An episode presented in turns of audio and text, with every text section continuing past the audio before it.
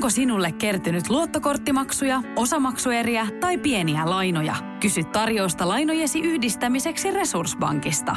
Yksi laina on helpompi hallita, etkä maksa päällekkäisiä kuluja. Resurssbank.fi Tämä on Podplay alkuperäissarja.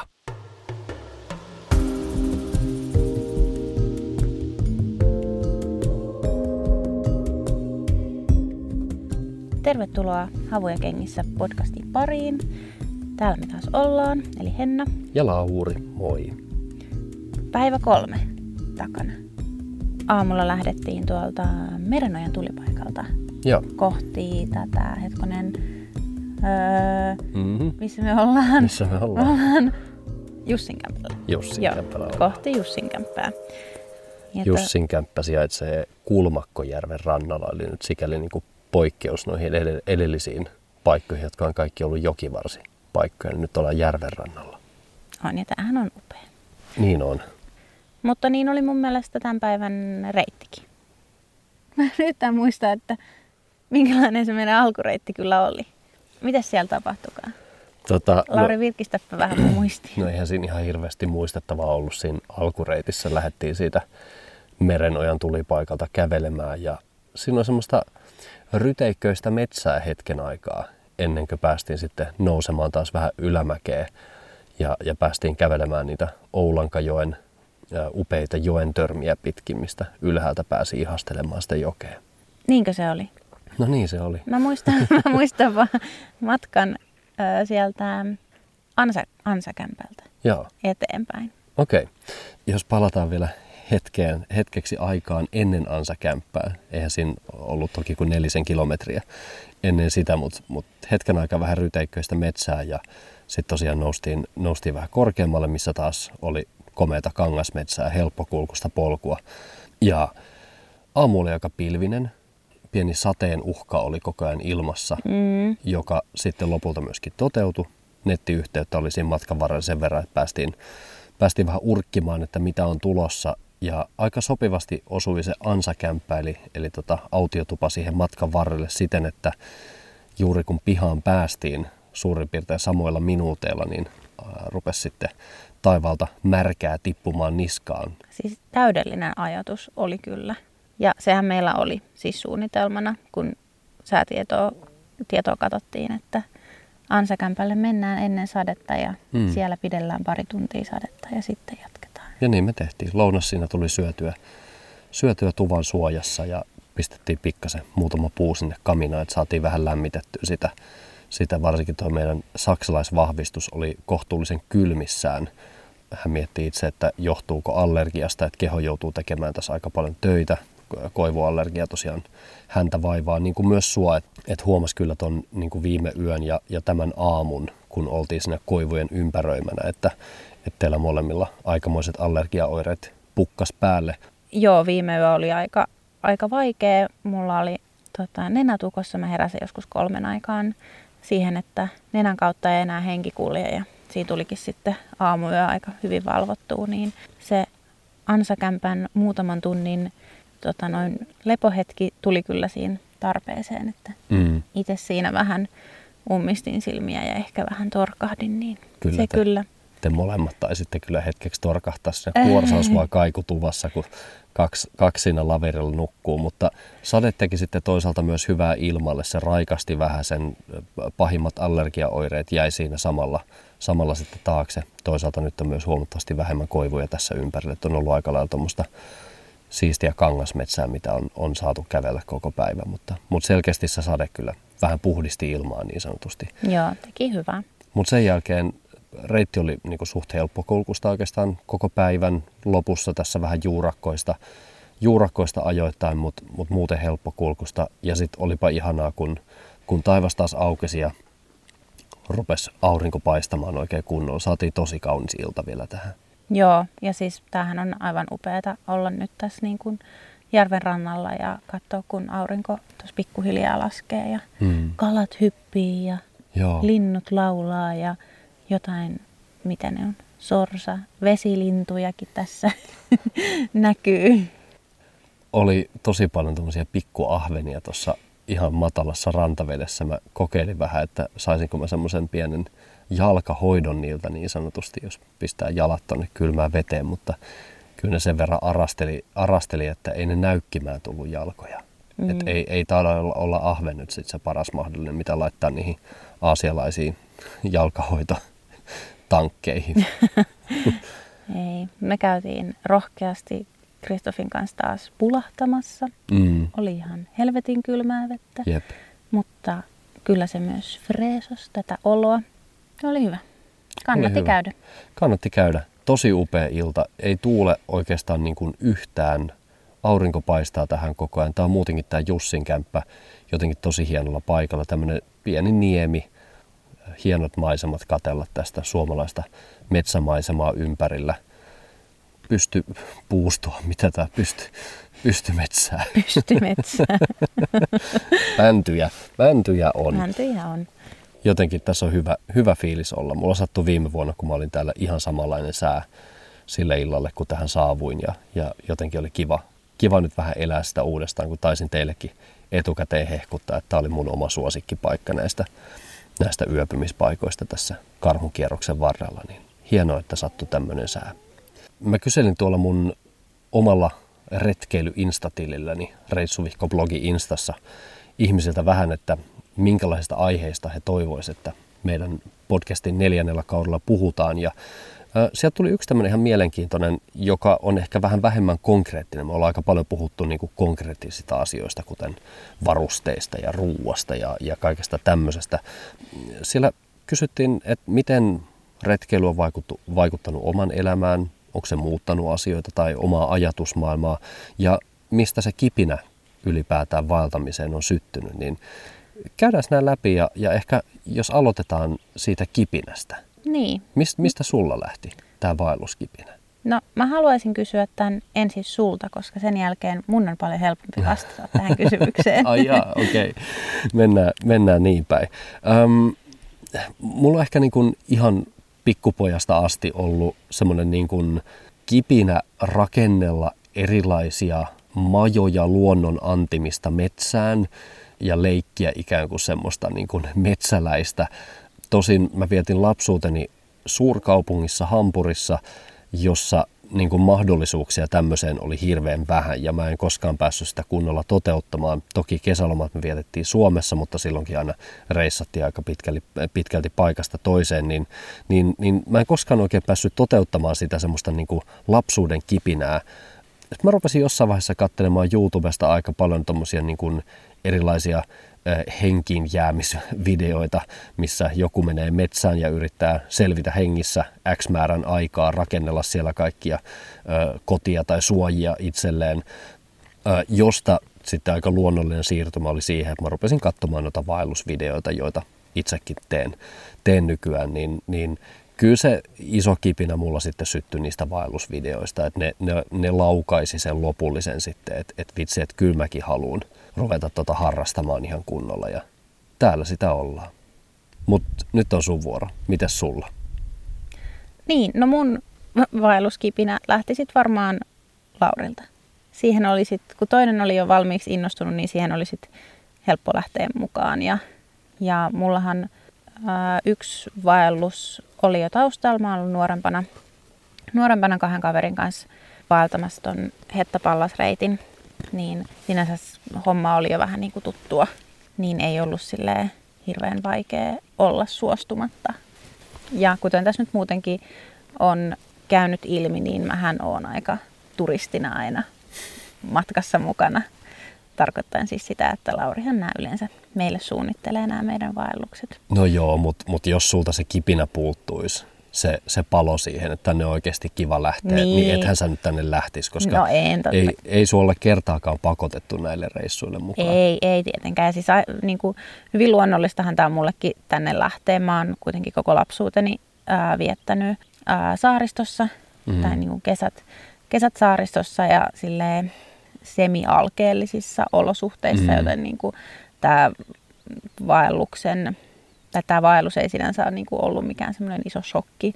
Esimerkiksi se, kuinka täällä pääsee tai ei pääse peseytymään tai mitä ikinä. niin. vesi ei tuhanasta. Ja niin, niin, niin, se on ihan totta, niin mutta toi on, toi on tosi monelle semmoinen kynnyskysymys, että kyllä mulla, mulla yksi kollega Nuoralle vaan terkkuja, joka ei todellakaan kuuntele tätä podcastia, koska ei ole aiheesta millään tavalla kiinnostunut, mutta, mutta on niitä kollegoja, jotka ei voisi kuuna päivänä kuvitella. Tai sano, sanohan joskus, että, että kyllähän varmaan voisi mennä vaeltamaan sillä ehdolla, että, että olisi joku oma pieni lukaali, missä on oma henkilökunta, vesivessa, joku toisi ruoan pöytää ja ei tarvitse siitä kantaa mitään tavaroita. Mutta sitten se ei olisi enää vaeltamista. Niin. Sitten se on Malagan loma. Joo. Mutta miten sitten toi retkeilyn vaikutus omaan elämään? Me ollaan nyt joitakin vuosia kuitenkin aika aktiivisesti käyty vaeltamassa useampia kertoja aina niin kuin, äh, sulamaan aikaan. Niin huomaatko että sussa olisi jotain tapahtunut?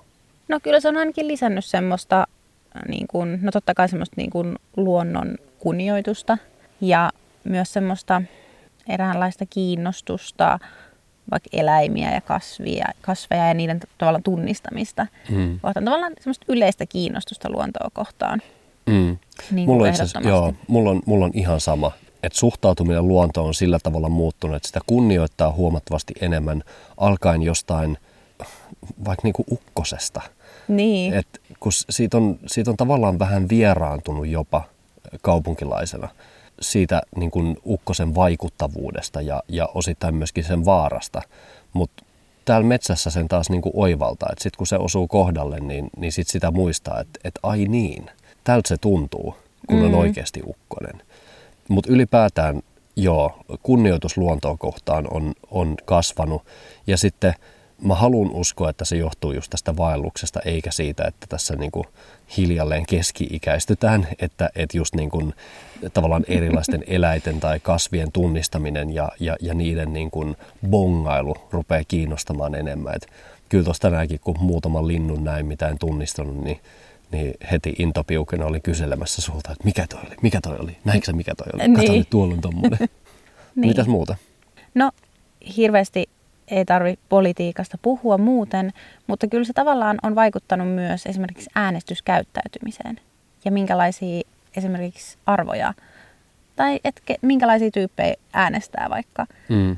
ja minkälaisia arvoja ne edustaa. Mm. Et kyllä, kyllä se, että kaupunkeja rakennetaan täyteen ja, ja kaikkea niin kuin vir, virkistysalueita ja puistoja ja metsiä niin kuin raivataan, että saataisiin lisää kerrostaloja, niin kyllä se niin kuin pahalta rupeaa tuntumaan ja, ja ohjaa myös sit, sitä niin kuin omaa äänestyskäyttäytymistäkin ainakin jollain tasolla. Mm, joo, sama juttu.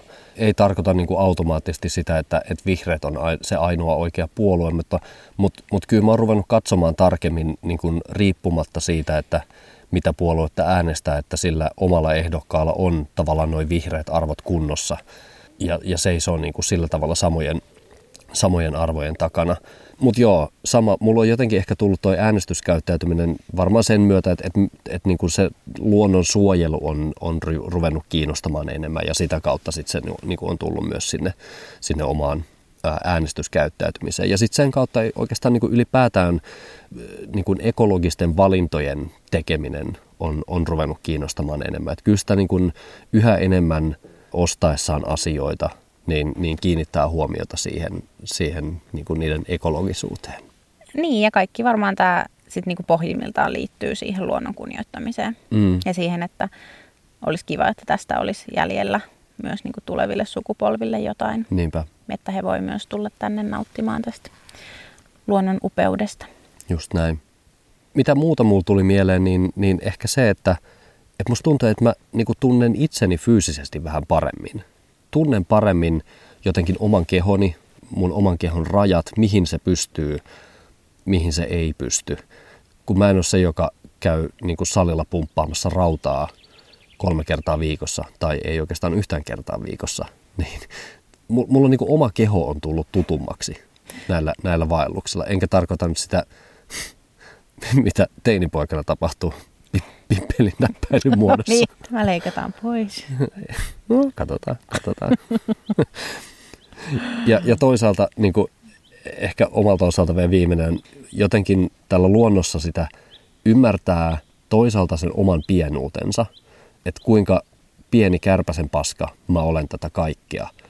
Ja sitten toisaalta sen oman suuruutensa, kun näkee täällä ihan konkreettisesti sen, että, että miten ihminen tuhoaa tätä hommaa. Mm. Niin, niin tavallaan joo, sä oot pieni kärpäsen paska tässä, mutta sä oot valtavan vaikuttava kärpäsen paska. Sä oot se, joka pystyy niin kuin yhtenä ihmisenä jo tekemään niin kuin oikeastaan tosi paljon asioita, vaikuttamaan asioihin. Omilla teoilla, omilla sanoilla ja, ja puheilla yksi vaikuttamisen muoto meillä on tietysti tämä podcast tai se, että me tehdään YouTube-videoita tai, tai muuta, missä, missä kannustetaan omalla tavallamme ihmisiä liikkumaan luonnossa, tulemaan tutummaksi luonnon kanssa ja, ja lähtemään vaeltamaan, koska musta tämä tekisi ihan hirveän hyvää monelle, joka surutta heittelee roskiansa mihin sattuu tai, tai tekee muuta, muuta tuommoista niin luonnolla haitallista, tulla näkemään se niin ihan konkreettisesti täällä, että kun sä kävelet tuommoista niin täysin puhdasta metsää, ja sit sä tuut vaikka tämmöisen autiotuvan pihaan, missä yhtäkkiä on hirveän määrä roskia tai, tai muuta jätettä jätetty tuonne niin luontoon mätänemään, niin, niin kyllä siinä rupeaa ymmärtää, että niin pienillä asioilla on merkitystä. Niin, tai ei edes mätänevään, kun mä, mitä? Mätäne, mätä, mikä vittu se sana on?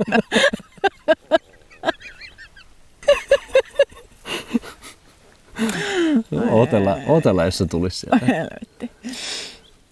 Mätä, mätänemään. Mätänemään. Joo. Joo, no niin. Niin, että ei edes... En mä helve. oh, pysty tähän enää. Me rupeaa pienelle materiaali ihan semmoisen omaan bloopers-jaksoon, Todella. missä olisi pelkästään näitä fakappeja tästä no, matkan varrella. Tämän kauden viimeinen jakso. Nyt mä en enää tiedä, mitä mä olin sanonut. Että ei no. vaan edes jät, et niinku jätetty mätänemään vaan. Niin, niin, että ei edes jätetty mätänevään, vaan, tai siis kun nehän ei mädänny sinne polulle. Ne, ne säilyy siellä. Niin. Satoja tuhansia, satoja tuhansia, tuhansia. tai kymmeniä tuhansia vuosia. Niin. Mm. Ja kuinka, pien, tai niinku, kuinka isolta se pienikin roska siinä polulla näyttää. Mm. Että oli se sitten vaan kulma karkkipaperista, niin sen kyllä bongaa tuolta. Niin tota, noin polulta. Sille sokaistuu jotenkin kaupungissa ihan täysin, missä sä oot tottunut siihen, että ympärillä on sitä roskaa. Ja missä sä oot tottunut siihen, että, että joka ilta tai, tai ainakin viikoittain tulee joku saakelin lakaisuauto, joka tulee ja hoitaa ne pois. Kun mm. täällä on mm. se, että kun täällä ei ole lakaisuautoja. Ei, ei tule ei tuu kukaan vetelemään noita roskia tätä pois, ellei ihmiset itse niitä ota tuosta kantoon ja, ja lähde viemään. Niinpä. Tästä tulee nyt roskauksen, ros, niin, tästä, niin, tästä roskien paasaus podcasti, mutta... Saatana viekää roskanne pois metsästä. Nimenomaan, niin. koska me ei jakseta niitä teidän puolesta kantaa. No nimenomaan. Jotain roskia silloin tällä jaksaa kantaa, mutta, mutta tota, jos täältä jokaista roskaa rupeisi noukkimaan, olisi rinkka aika pian täynnä tavaraa. Ja se on mm. muutenkin jo täynnä. Nimenomaan. Meillä ei ole aikaa eikä jaksamista siihen. Onko tähän hyvä päättää? Eikö tähän ole hyvä päättää? Kaupungissakin roskapäivässä niin. tekee hyvää. Se tekee hirveän hyvää. Kyllähän me keräillään roskia keväisin ehkä, tai sinun innoittamana olen itsekin ruvennut keräilemään roskia koiralenkeillä, kun käydään. Niin. No, tästä nyt tuli tämmöinen roskajakso. no, no niin. Täältä tähän kiitos kun kuuntelit ja huomenna taas muiden aiheiden pariin. Moi moi. Moi.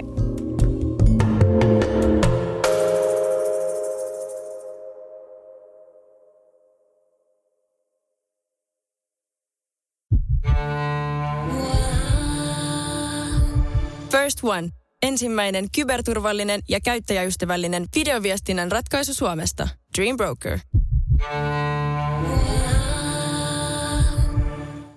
Tiedäthän sen tunteen, kun katsot keittiötäsi ja se kaipaisi remonttia. Tai pihassa seisova auto tekisi mieli vaihtaa uuteen. Me Resurssbankissa ymmärrämme ihmisten arkea ja autamme pitämään talouden tasapainossa silloin, kun tarvitset rahoitusta – nyt jo yli 6 miljoonaa pohjoismaista resursasiakasta luottaa meihin.